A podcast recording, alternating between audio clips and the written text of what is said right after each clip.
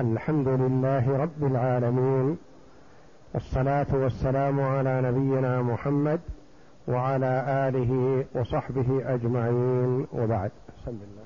بسم الله الرحمن الرحيم. قال المؤلف رحمه الله تعالى باب صفة الحج. قال المؤلف رحمه الله تعالى باب صفة الحج. يذكر تحت هذا الباب الصفة الكاملة الصحيحة لتأدية الحج. كما حج النبي صلى الله عليه وسلم وحج معه الصحابة رضي الله عنهم وأرضاهم. ويذكر بجانب هذا الأفعال الواجبة وما يلزم عند ترك شيء من الواجب. والأفعال اللازمة التي هي أركان ولا تسقط إلا بالإتيان بها. نعم. يستحب لمن بمكة الخروج يوم التروية وهو الثامن من ذي الحجة قبل صلاة الظهر لأن النبي صلى الله عليه وسلم خرج يومئذ فصلى الظهر بمنى. فمن كان حراما خرج على حاله ومن كان حلالا من المتمتعين والمكيين أحرم بالحج وفعل فعله عند الإحرام من الميقات ومن حيث أحرم من الحرم نعم. جاز يستحب لمن كان بمكة الخروج إلى منى يوم التروية من كان بمكة دخل مكة بحج وعمرة. معا كما كان النبي صلى الله عليه وسلم كذلك. دخل مكة مفردا بالحج. دخل مكة متمتعا بالعمرة إلى الحج. هو من أهل مكة مقيم بمكة. أربعة. القارن يوم التروية يكون بمكة. المفرد كذلك. المتمتع بالعمرة إلى الحج كذلك. المقيمون بمكة وأرادوا الحج. كل هؤلاء يخرجون من مكة إلى منى استحبابا لا وجوبا يوم التربية يوم التروية. اثنان منهم حرام واثنان منهم احرموا حلالا فأحرموا. الحرام يعني المحرمون القارن كصفة حج النبي صلى الله عليه وسلم. والمفرد بالحج كفعل بعض الصحابة. هؤلاء دخلوا مكة من قبل محرمين وبقوا على إحرامهم. قارن ساق الهدي. مفرد ساق الهدي أو لم يسق الهدي. هؤلاء يقال لهم حرام يعني محرمون. يستحب أن يخرجوا اليوم الثامن من ذي الحجة إلى منى. اثنان حلال يحرمون استحبابا في ذلك اليوم. وهم الذي دخل مكة بعمرة وتحلل منها وبقي بمكة حلالا حتى يوم التروية فيحرم. ومن كان مقيما بمكة وأراد الحج يستحب له أن يحرم في اليوم الثامن من ذي الحجة ويخرج إلى منى. أي وقت يستحب الإحرام؟ يستحب أن يحرم ضحى.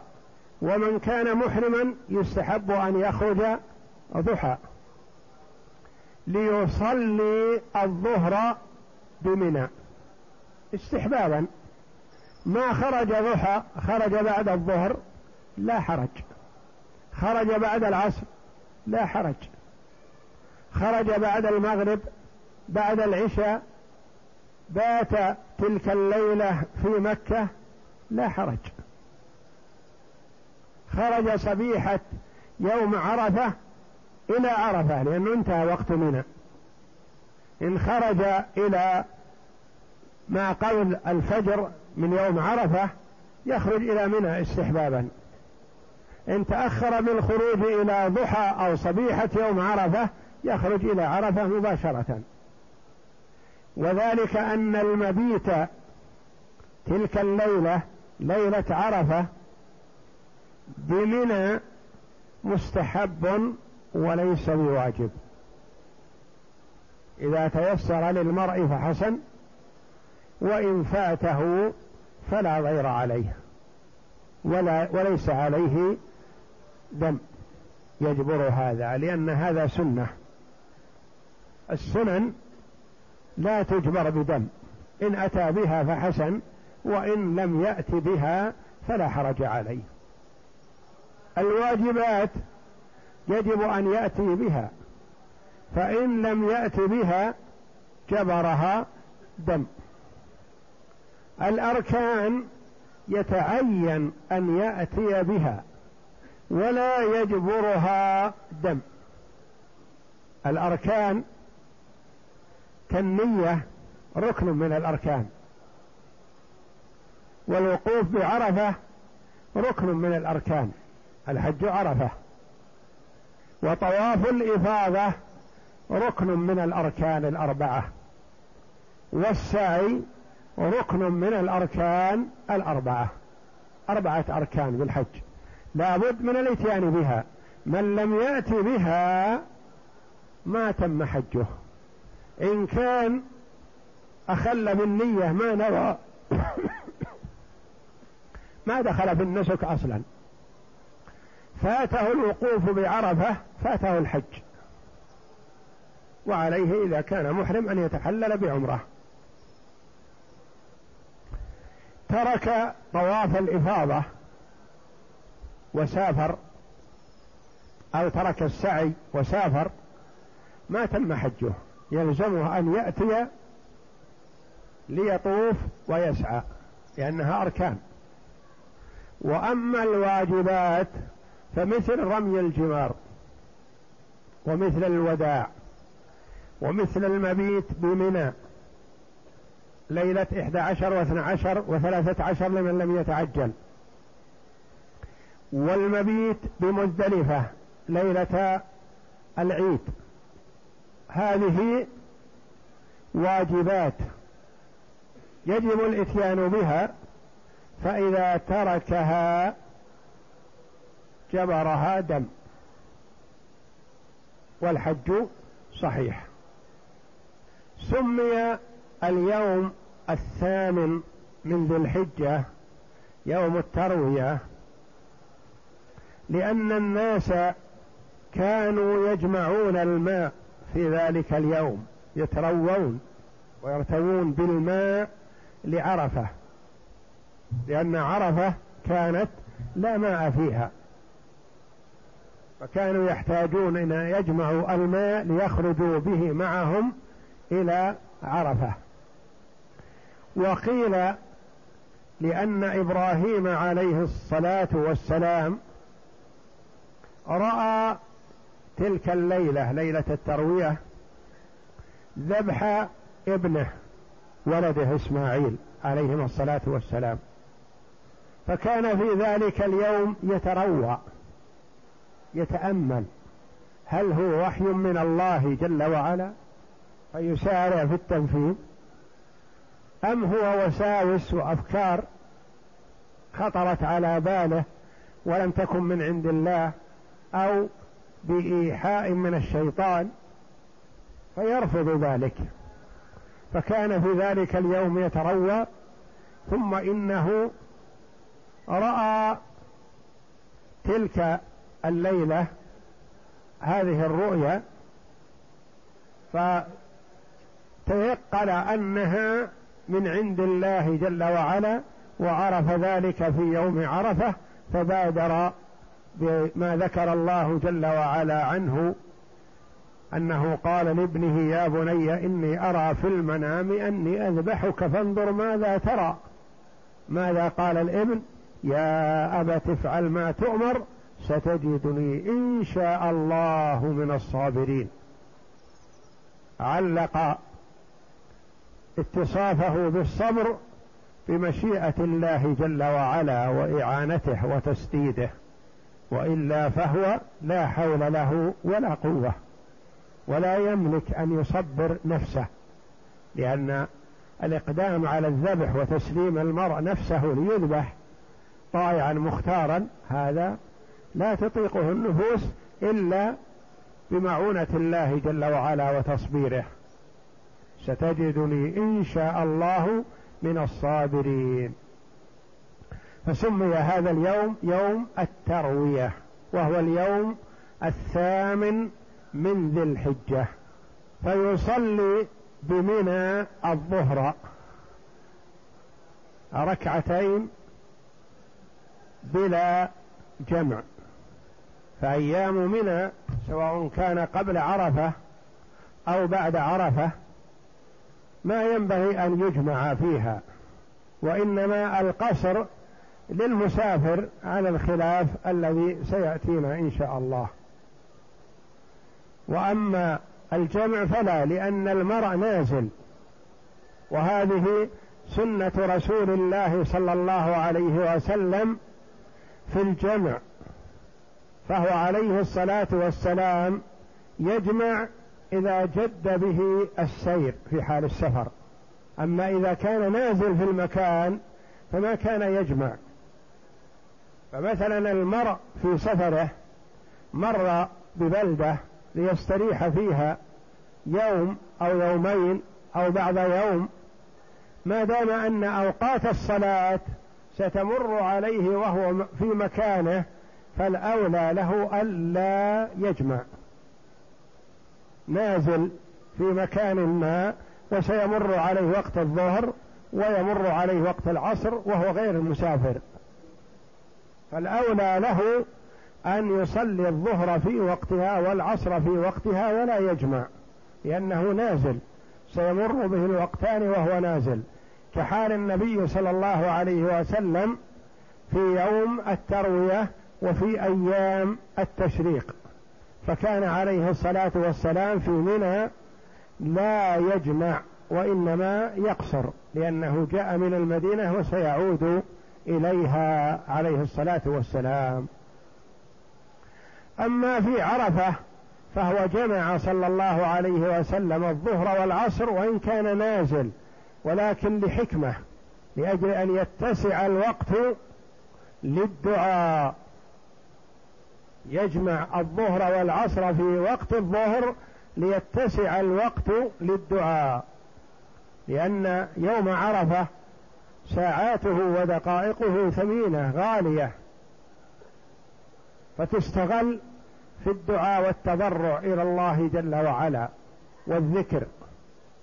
فلذا جمع صلى الله عليه وسلم في مزدلفة جمع صلى الله عليه وسلم لحكمة لأن المرء الحاج ينصرف من عرفة عند غروب الشمس إذا غربت الشمس. وأحيانا يصل مزدلفة بعد الغروب بربع ساعة كما هو الحال أحيانا الآن في السيارات. لمن مشى اولا ولم يكن في طريقه ما يعرقله يصل في حدود ربع ساعة أو أقل. وأحيانا لا يصل إلا بعد منتصف الليل كما هو الحال كذلك أحيانا. أحيانا يصل في وقت المغرب وأحيانا يصل في وقت العشاء. فلئلا يحرج أمته صلى الله عليه وسلم شرع وسن الجمع. إن وصلت بعد الغروب بربع ساعة فاجمع صلى المغرب والعشاء. وإن لم تصل مزدلفة إلا بعد ساعتين أو ثلاث أو أربع فصل حال وصولك لأن وقت العشاء وقت الضرورة يمتد إلى طلوع الفجر كل وقت للعشاء. لكن وقت الاختيار هو ثلث الليل الأول أو نصفه الأول. وقت صلاة العشاء لها وقتان وقت اختيار ووقت ضرورة. الاختيار إلى ثلث الليل الأول من غروب الشمس إلى طلوع الفجر اقسمه على ثلاثة. الثلث الأول أو نصف الليل الأول قولان. هذا وقت اختيار. إذا كان الليل مثلا ثمان ساعات إلى أربع ساعات من بعد غروب الشمس. كل هذا وقت اختيار والحمد لله. وقت الضرورة ما بعد ذلك إلى طلوع الفجر. ولهذا تؤمر الحائض والنفساء إذا طهرتا قبل الفجر أن تصلي المغرب والعشاء لأنها أدركت وقت العشاء. ووقت المغرب وصلاة المغرب تجمع مع العشاء. فإذا طهرت قبل الفجر ولو بقليل وجب عليها أن تصلي المغرب والعشاء لأنها أدركت وقتهما. فوقت العشاء يمتد إلى الفجر. فشرع صلى الله عليه وسلم الجمع بمزدلفة للتيسير والتسهيل على الأمة. ويدرك هذا كل حاج لأنه لو لزمه أن يصلي المغرب في وقتها لربما حصل عليه مشقة. يأتيه وقت المغرب وهو في الطريق.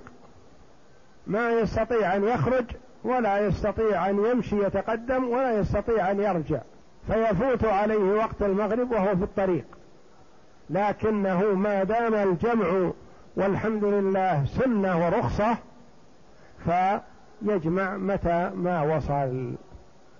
وما عدا هذا كان عليه الصلاة والسلام يجمع إذا جد به السير إذا ارتحل قبل الظهر قبل زوال الشمس أخر الظهر مع العصر ونزل لهما نزولا واحدا.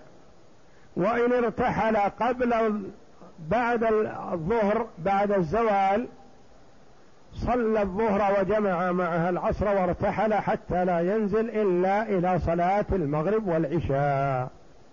ومن حيث أحرم من الحرم جاز لأن جابر رضي الله عنه قال أمرنا النبي صلى الله عليه وسلم لما حللنا أن نحرم إذا توجهنا إلى منى فأهللنا من الأبطح. والمستحب أن يكون ومن حيث أحرم من الحرم جاز. لقوله صلى الله عليه وسلم حتى أهل مكة يحرمون من مكة. فمن كان حلالا بمكة المحرم القارن والمفرد هؤلاء محرمون يخرجون هكذا فقط لأنهم على إحرامهم. لكن من كان حلال المتمتع والذي أنشأ الحج من مكة. هؤلاء من أين يحرمون؟ من مكة. قال ومن حيث أحرم من الحرم جاز. يحرم من داره. يحرم من عند السيارة أو الراحلة التي سيركبها إلى منى. يحرم من المسجد الحرام يحرم من الأبطح من أي مكان يحرم جاز المهم أن يحرم في مكة. لقول جابر رضي الله عنه لأن جابر رضي الله عنه روى حجة النبي صلى الله عليه وسلم بحديثه الطويل الذي فصل فيه صفة حج النبي صلى الله عليه وسلم. يقول أمرنا النبي صلى الله عليه وسلم لما أحللنا لأن جابر من المتمتعين ممن تحلل بعد الطواف والسعي قصر للعمرة متحللا ثم أحرم بالحج في اليوم الثامن من ذي الحجة. أمرنا النبي صلى الله عليه وسلم لما حللنا أن نحرم إذا توجهنا إلى منى. يعني من أراد يتوجه إلى منى يحرم تلك الساعة. ولا نقول له أحرم مع طلوع الشمس أو أحرم كذا. لا إذا أردت أن تسير إلى منى فأحرم. فأهللنا من الأبطح. يعني ما أمرهم النبي صلى الله عليه وسلم أن يأتوا إلى البيت إلى المسجد ويحرموا منه وإنما أحرموا من مكان نزولهم لأن النبي صلى الله عليه وسلم لما جاء إلى مكة في اليوم الرابع من ذي الحجة طاف وسعى عليه الصلاة والسلام ومن معه من المتمتعين طافوا وسعوا وتحللوا ثم نزل بالأبطح عليه الصلاة والسلام وصار يصلي بأصحابه هناك بالأبطح. وهذا من الأدلة التي استدل بها العلماء رحمهم الله على أن الصلاة في سائر مكة مضاعفة إن شاء الله. لأن النبي صلى الله عليه وسلم صلى بأصحابه تلك الأيام الأربعة بالأبطح اليوم الرابع. والخامس والسادس والسابع وصبيحة اليوم الثامن توجه إلى منى. وصلى بالأبطح بأصحابه أربعة أيام. ولو كانت الصلاة بالأبطح مثلا بواحدة وفي المسجد الحرام بمائة ألف صلاة ما كان النبي صلى الله عليه وسلم يفوت على أصحابه فضيلة المسجد الحرام. لكن دل هذا على أن الصلاة في سائر مكة مضاعفة كما قرر ذلك كثير من العلماء رحمهم الله. والمستحب أن يطوف بالبيت سبعا ويصلي ركعتين ثم يستلم الركن وينطلق منه مهلا بالحج لأن عطاء كان يفعل ذلك. ويفعل المستحب يقول يستحب للإنسان إذا أحرم سواء كان أحرم من بيته أو من الأبطح أو من أي مكان من مكة يستحب له أن يأتي إلى المسجد الحرام ويطوف بالكعبة شرفها الله سبعا. ويصلي ركعتي الطواف ويستلم الركن. الذي هو الحجر الأسود. ثم يهل بالحج ويمشي. لأن عطاء رحمه الله كان يفعل ذلك. عطاء بن أبي رباح رضي الله عنه رحمه الله من سادات التابعين من تتلمذ على الصحابة رضي الله عنهم. يقول كان يفعل ذلك فهو يفعله مقتديا بمن سلفه بمن قبله. فينبغي هذا. يعني إذا تيسر هذا بدون مشقة فهذا بحد ذاته قربة وعبادة وطاعة لله جل وعلا. والطواف سائر اليوم والليل كل الوقت مستساء ومستحب. ما ينهى عن الطواف في وقت من الأوقات إلا عند إقامة الفريضة فقط. فالطواف وصلاة ركعتين بعد الطواف حتى لو كان وقت نهي. فيشرع للمرء إذا طاف أن يصلي ركعتين ولو كان الوقت وقت نهي. لقوله صلى الله عليه وسلم يا بني عبد مناف لا تمنعوا أحدا طاف بهذا البيت وصلى فيه أي ساعة شاء من ليل أو نهار. فإذا طاف بعد العصر أو بعد الفجر يستحب له أن يصلي ركعتين. ويفعل في إقامته بمنى ورواحه منها ووقوفه مثل ما فعل رسول الله صلى الله عليه وسلم. ويفعل في إقامته بمنى ورواحه منها ووقوفه يعني يستحب له أن يحرص على أن يفعل مثل فعل النبي صلى الله عليه وسلم. يستغل الوقت فيما ينفع في العبادة في الذكر في قراءة القرآن في تعليم العلم في الأمر بالمعروف والنهي عن المنكر في الدعوة إلى الله. يستغل الوقت لأنه في عبادة فيستغل الوقت فيما ينفعه وينفع غيره. وكلما تعدى النفع فهو أولى وأفضل. كل ما تعدى النفع من كونه ينفع نفسه فقط ينفع غيره فهو أولى وأفضل. لأن الله جل وعلا يحب من عباده من ينتفع به العباد. قال جابر رضي الله عنه ركب رسول الله صلى الله عليه وسلم فصلى بمنى الظهر والعصر والمغرب والعشاء والفجر صلى النبي صلى الله عليه وسلم بمنى خمسة الأوقات خمس الفرائض. أولا الظهر ثم العصر ثم المغرب ثم العشاء ثم الفجر من يوم عرفة. وكان عليه الصلاة والسلام يقصر الرباعية ولا يجمع.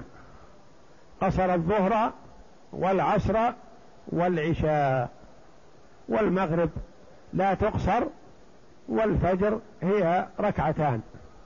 ثم مكث قليلا حتى طلعت الشمس. وأمر ثم مكث قليلا حتى طلعت الشمس. يعني ما صلى الفجر وارتحل إلى منى إلى عرفة لا. صلى الفجر ومكث بمنى عليه الصلاة والسلام حتى طلعت الشمس.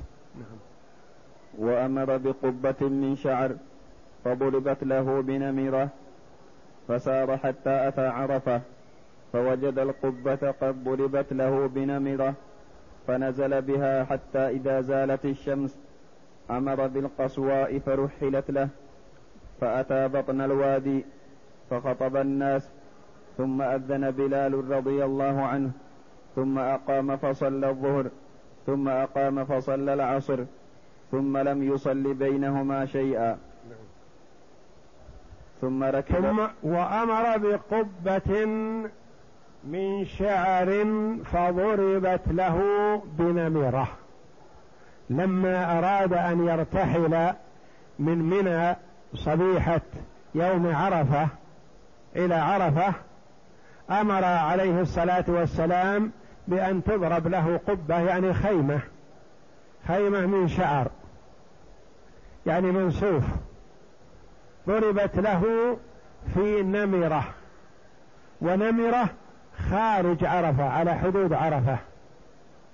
فسار صلى الله عليه وسلم من منى ونزل بنمرة. حتى زالت الشمس. يعني على أول ما زالت الشمس دخل وقت صلاة الظهر أمر بناقته القصوى فرحلت له يعني جعل عليها الرحل الشيء الذي يركب عليه الراكب. فركبها صلى الله عليه وسلم وتقدم.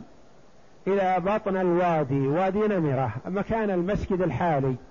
مكان مقدمة المسجد لأن مقدمة المسجد خارج عرفة ومؤخرة المسجد داخل عرفة. شرقي المسجد داخل عرفة فهو عليه الصلاة والسلام صلى الظهر والعصر في مكان مسجد نمرة الحالي في بطن الوادي في مقدمته. لما رحلت له القصوى عليه الصلاة والسلام ركبها وفي وطن الوادي خطب الناس عليه الصلاة والسلام على ناقة.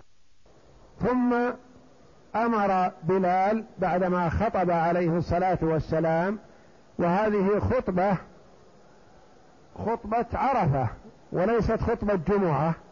شك بعض الناس قال لأن يوم عرفة يوم حج النبي صلى الله عليه وسلم كان يوم جمعة. وقالوا هذه خطبة جمعة النبي صلى الله عليه وسلم صلى جمعة والصحيح لا.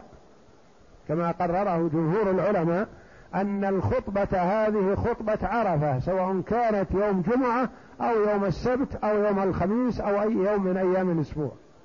والصلاة ليست صلاة جمعة وإنما هي صلاة الظهر قصرا وبعدها العصر. والدليل على هذا أن النبي صلى الله عليه وسلم أسر في القراءة في صلاة الظهر. لو كانت جمعة جهر بالقراءة وله صلى ركعتين قصرا لكنه أسر في القراءة فهو صلى صلاة ظهر مقصورة عليه الصلاة والسلام. فأتى بطن الوادي فخطب الناس ثم أذن بلال مؤذن رسول الله صلى الله عليه وسلم رضي الله عنه. ثم أقام فصلى الظهر ثم أقام فصلى العصر. يعني صلى الصلاتين بأذان واحد وإقامتين. وهكذا السنة لمن جمع الظهر والعصر أو جمع المغرب والعشاء أن يؤذن للأولى ويقيم للأولى ويقيم للثانية. ثم أقام فصلى العصر ثم لم يصل بينهما شيئا. ما صلى رواتب بينهما لأنه مسافر. والمسافر لا يصلي الرواتب إلا راتبة الفجر والوتر من الرواتب. لا ينبغي أن يتركهما لا حضرا ولا سفرا. وأما راتبة الظهر وراتبة المغرب وراتبة العشاء ورات فينبغي أن يتركها المسافر وهي محسوبة له. فإن صلاها فلا ينهى عن ذلك. لا يقال له أخطأت ولا يمنع وإنما إذا تركها فهو أولى اقتداء بالنبي صلى الله عليه وسلم وهي محسوبة له بقوله صلى الله عليه وسلم إذا مرض العبد أو سافر كتب له ما كان يعمل صحيحا مقيما. ثم ثم ركب رسول الله صلى الله عليه وسلم حتى أتى الموقف فجعل بطن ناقته القصواء إلى, الصح إلى الصخرات وجعل حبل المشاة بين يديه فاستقبل القبلة فلم يزل واقفا حتى غربت الشمس وذهبت السفرة قليلا حتى غاب القرص ودفع رسول الله صلى الله عليه وسلم. فهذا أولى ما فعل اقتداء برسول الله صلى الله عليه وسلم. هذا أولى ما يفعله الحاج. يقول ثم ركب رسول الله لأنه عليه الصلاة والسلام خطب راكبا. ثم نزل للصلاة ثم ركب حتى أتى الموقف يعني دخل لعرفة لأن مكان صلاته عليه الصلاة والسلام خارج عرفة. حتى أتى الموقف ما هو الموقف؟ ليس المقصود الذي هو بجوار الصخرات لا حتى أتى الموقف الذي هو عرفة دخل عرفة. حتى أتى الموقف فجعل بطن ناقته القصوى إلى الصخرات. الصخرات الجبل الذي يسميه العامة جبل الرحمة. وليس هذا الاسم وارد عن النبي صلى الله عليه وسلم. وإنما تفاعلا لأن عرفة كلها موطن تتنزل فيها الرحمة من الله جل وعلا. وجعل حبل المشاة بين يديه. الحبل يطلق على الكثيب من الرمل الممتد أو على الصخرات الممتدة المستطيلة. يقال حبل. فجعله بين يديه يعني أمامه وهو متجه إلى القبلة. وفي هذا الموطن يخطئ بعض الناس. يكون الجبل الصخرات خلفه. فيستقبل الجبل ويجعل القبلة خلف ظهره وهذا خطأ. السنة في الدعاء مطلقة في أي مكان وفي هذا المكان خاصة. أن يستقبل القبلة سنة رسول الله صلى الله عليه وسلم. فإذا تيسر للإنسان يكون شرقي الجبل الذي هو موقف النبي صلى الله عليه وسلم فيكون الصخرات بين يديه يعني أمامه. والكعبة قبلته يدعو فهذا حسن. أما إذا كان بين الصخرات وبين القبلة فيجعل وجهه للقبلة للكعبة وظهره للصخرات. وبعض الناس يخطئ يظن أنها أن جبل عرفة يستقبل حال الدعاء يوم عرفة وليس كذلك. وإنما الذي تستقبل القبلة شرفها الله دائما وأبدا قبلة الدعاء. فاستقبل القبلة فلم يزل واقفا حتى غربت الشمس عليه الصلاة والسلام.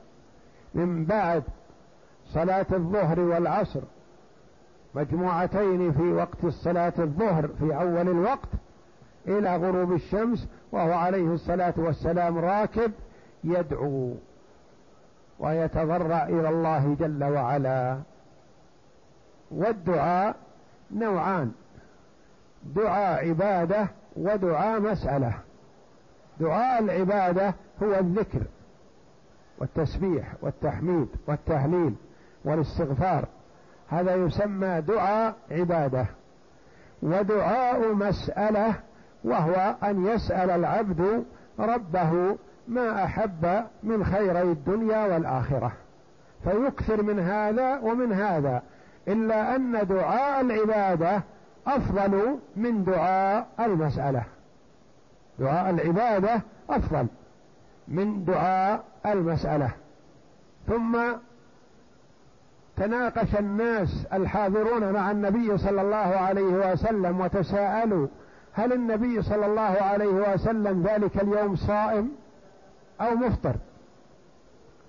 فأرادت أم الفضل رضي الله عنها زوج العباس بن عبد المطلب رضي الله عنه أن تقف على الحقيقة وتزيل الإشكال. فأرسلت إلى النبي صلى الله عليه وسلم كأسا من لبن وهو واقف اشيه عرفة أمام الملأ فتناوله عليه الصلاة والسلام وشربه. ففهم انه صلى الله عليه وسلم لم يكن صائما يوم عرفه. ولهذا قال العلماء رحمه الله يكره صيام يوم عرفه للحاج. الا لمن لم يجد الهدي وعليه هدي وصام اليوم السابع والثامن والتاسع. فلا يكره له صيام يوم عرفة حينئذ لأنه صامه عن نسك عن هدي. حتى غربت الشمس لما غربت الشمس وذهبت الصفرة قليلا وغاب القرص يعني قرص الشمس هوى دفع رسول الله صلى الله عليه وسلم. فهذا أولى ما فعل اقتداء برسول الله صلى الله عليه وسلم. نعم. ويستحب أن يخطب الإمام خطبة يعلم الناس مناسكهم وفعلهم في في وقوفهم ودفعهم في أول ما تزول الشمس ويقصر الخطبة ويكسر الخطبة لأن سالم بن عبد الله قال للحجاج يوم عرفة إن كنت تريد أن تصيب السنة فقصر الخطبة وعجل الصلاة. فقال ابن عمر صدق. رواه البخاري. ويستحب للإمام ولي أمر المسلمين أن يخطب في ذلك اليوم أو ينيب عنه من يخطب الناس في ذلك اليوم ليبين للناس مناسكهم. الذي ليس عنده علم يسمع من الخطيب فيطبق. وهكذا كان سلفنا الصالح رضوان الله عليهم حينما يسمعوا سنة رسول الله صلى الله عليه وسلم يسارعوا بتطبيقها فتثبت عندهم بإذن الله. فالمسلم إذا سمع حديث من النبي صلى الله عليه وسلم في أمر من الأمور سارع في تطبيقه وبهذا يثبته في نفسه. بخلاف ما إذا سمعه ولم يطبقه ينساه. فالمسلم يسمع خطبة الخطيب يوم الجمعة أو يوم عرفة أو يوم العيد يوم النحر أو يوم الفطر فيستفيد من هذه لأنها علم في وقته. يحتاج إليه المسلم في وقته فيطبقه على وفق سنة رسول الله صلى الله عليه وسلم. يبين للناس فيها مناسكهم يعني لكل مقام مقال. وينبغي أن تكون الخطبة مناسبة لما الناس في حاجة إليه. فمثلا خطبة عيد الإضحى يبين فيها الخطيب أحكام الأضاحي. خطبة يوم عرفة يبين فيها الخطيب أحكام الحج وهكذا في المناسبات. يبين يعلم الناس مناسكهم وفعلهم في وقوفهم ودفعهم. يعني يبين لهم بماذا يستغلون هذا اليوم ومتى ينصرفون من عرفة وماذا يفعلون في مزدلفة وماذا يفعلون في منى حتى اليوم يوم النحر يخطب الإمام ويبين للناس كذلك ما يجهلونه والحاج يخطب يوم الحادي عشر يبين للناس بقية مناسكهم ويقصر الخطبة. متى يأتي بالخطبة؟ يستحب أن يأتي بها على أول ما تزول الشمس يعني أول ما يدخل وقت صلاة الظهر يخطب. وتكون الخطبة قصيرة مركزة لأنها إذا كانت طويلة أنسى بعضها بعض. لكن تكون مركزة ويبين فيها الأحكام الشرعية والدعوة إلى توحيد الله جل وعلا وعبادته وبيان شيء من الحلال والحرام وتكون مختصرة لأن سالم بن عبد الله بن عمر رضي الله عنهما هو ابن عبد الله بن عمر وجده عمر بن الخطاب يقول للحجاج الذي هو أمير الحج في تلك السنة قال إن أردت السنة لأنه معروف أن الحجاج يأتي بالسنة أحيانا ويتركها كثيرا كثيرا ما يترك السنة ولكن ما منع عبد الله بن عمر ولا ابنه أن يبين ما عندهما من سنة رسول الله صلى الله عليه وسلم. إن أخذ بها فالحمد لله وإن لم يأخذ بها فقد برئت ذممهما والإثم عليه. وقال سالم وقول سالم مع وجود أبيه دليل على أن الإنسان إذا كان عنده شيء من العلم ما يتركه يقول فيه من أكبر مني. أو فيه من هو أعرف مني. لا بين ما عندك. بين ما عندك وإن كان هناك من هو أكبر وبين وأوضح فهذا أحسن وأكمل. لكن كونها تترك شيء تقول فيه من أكبر مني لا. فسالم رحمه الله من التابعين ليس من الصحابة أخذ عن أبيه عبد الله بن عمر. فقال له إن أردت أيها الأمير الحجاج إن أردت السنة فقصر الخطبة. قال أبوه عبد الله بن عمر صدقت. يا صدق سالم. يعني كلام سالم صواب. لأن سالم بن عبد الله قال للحجاج يوم عرفة إن كنت تريد أن تصيب السنة فقصر الخطبة وعجل الصلاة. عجل الصلاة والصلاة تكون بعد الخطبة. يعني بعد الزوال مباشرة يبدأ بالخطبة ولا يطيلها ثم يعجل الصلاة ليتسع الوقت للوقوف والدعاء. وعجل الصلاة فقال ابن عمر صدق يعني صدق سالم. ويأمر بالأذان فينزل فيصلي بهم الظهر والعصر يجمع بينهما بأذان وإقامتين للخبر. هذا تكرير لكن ليس تكريرا لأن الأول أتى بنص حديث جابر رضي الله عنه ثم أتى بالإيضاح هنا.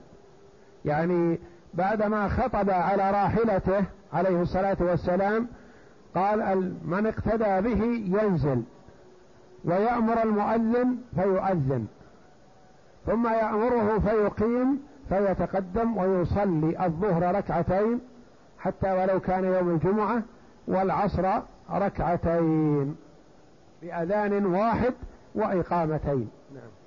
ومن لم يصل مع الإمام جمع في رحله لأنهما صلاتا جمع فشرع جمعهما في حق المنفرد كصلاتي كصلاتي المزدلفة. ومن لم يصلي مع الإمام يعني لا يلزم الإنسان أن يصلي مع الإمام. يصلي في أي مكان والحمد لله. لكن يصلي جماعة ما ينبغي للإنسان أن يتساهل في الجماعة في الحج هو في عبادة وفي طاعة. يتساهل أو ينشغل كما يفعل بعض الناس ينشغل بأشياء تافهة تتعلق بالسكن أو الخيام أو إعداد الطعام أو نحو ذلك. يشتغل بهذا ويترك صلاة الجماعة وهذا خطأ. بل يجب عليه أن يعتني بصلاة الجماعة قبل كل شيء. فلو ما صلى مع الإمام فلا حرج لأن عرفة وسيعة ولا يلزم أهل عرفة كلهم أن يصلوا مع الإمام. فمن صلى في رحله جمع. لا يقال إن الجمع خاص بمن صلى مع الإمام. صلى في رحله يعني في خيامه في سكنه فإنه يجمع لأنهما صلاتا جمع يعني الظهر والعصر. فشرع جمعهما في حق المنفرد حتى لو كان المرء منفرد أو نايم عن الصلاة ثم استيقظ وصلى فيصلي جمعا. يصلي الظهر والعصر جمعا وقصرا كصلاتي المزدلفة يعني كصلاة المغرب والعشاء في مزدلفة. نعم. ثم يصير إلى موقف عرفة وأين وقف منها جاز؟ لقول النبي صلى الله عليه وسلم عرفة كلها موقف رواه أبو داود.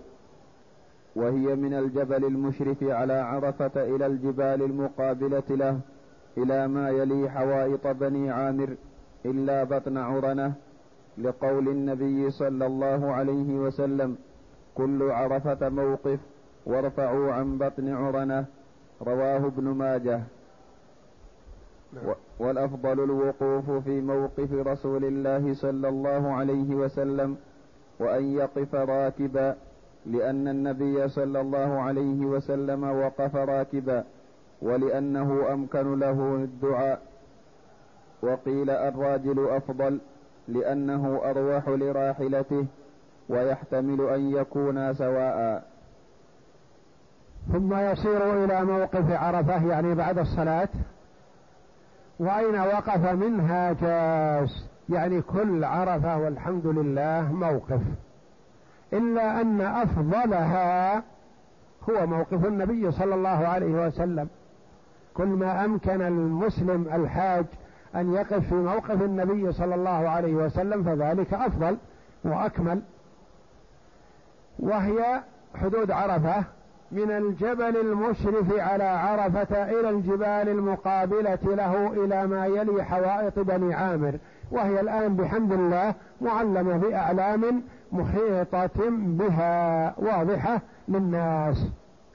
لقول النبي صلى الله عليه وسلم كل عرفة موقف وارفعوا عن بطن عرنة.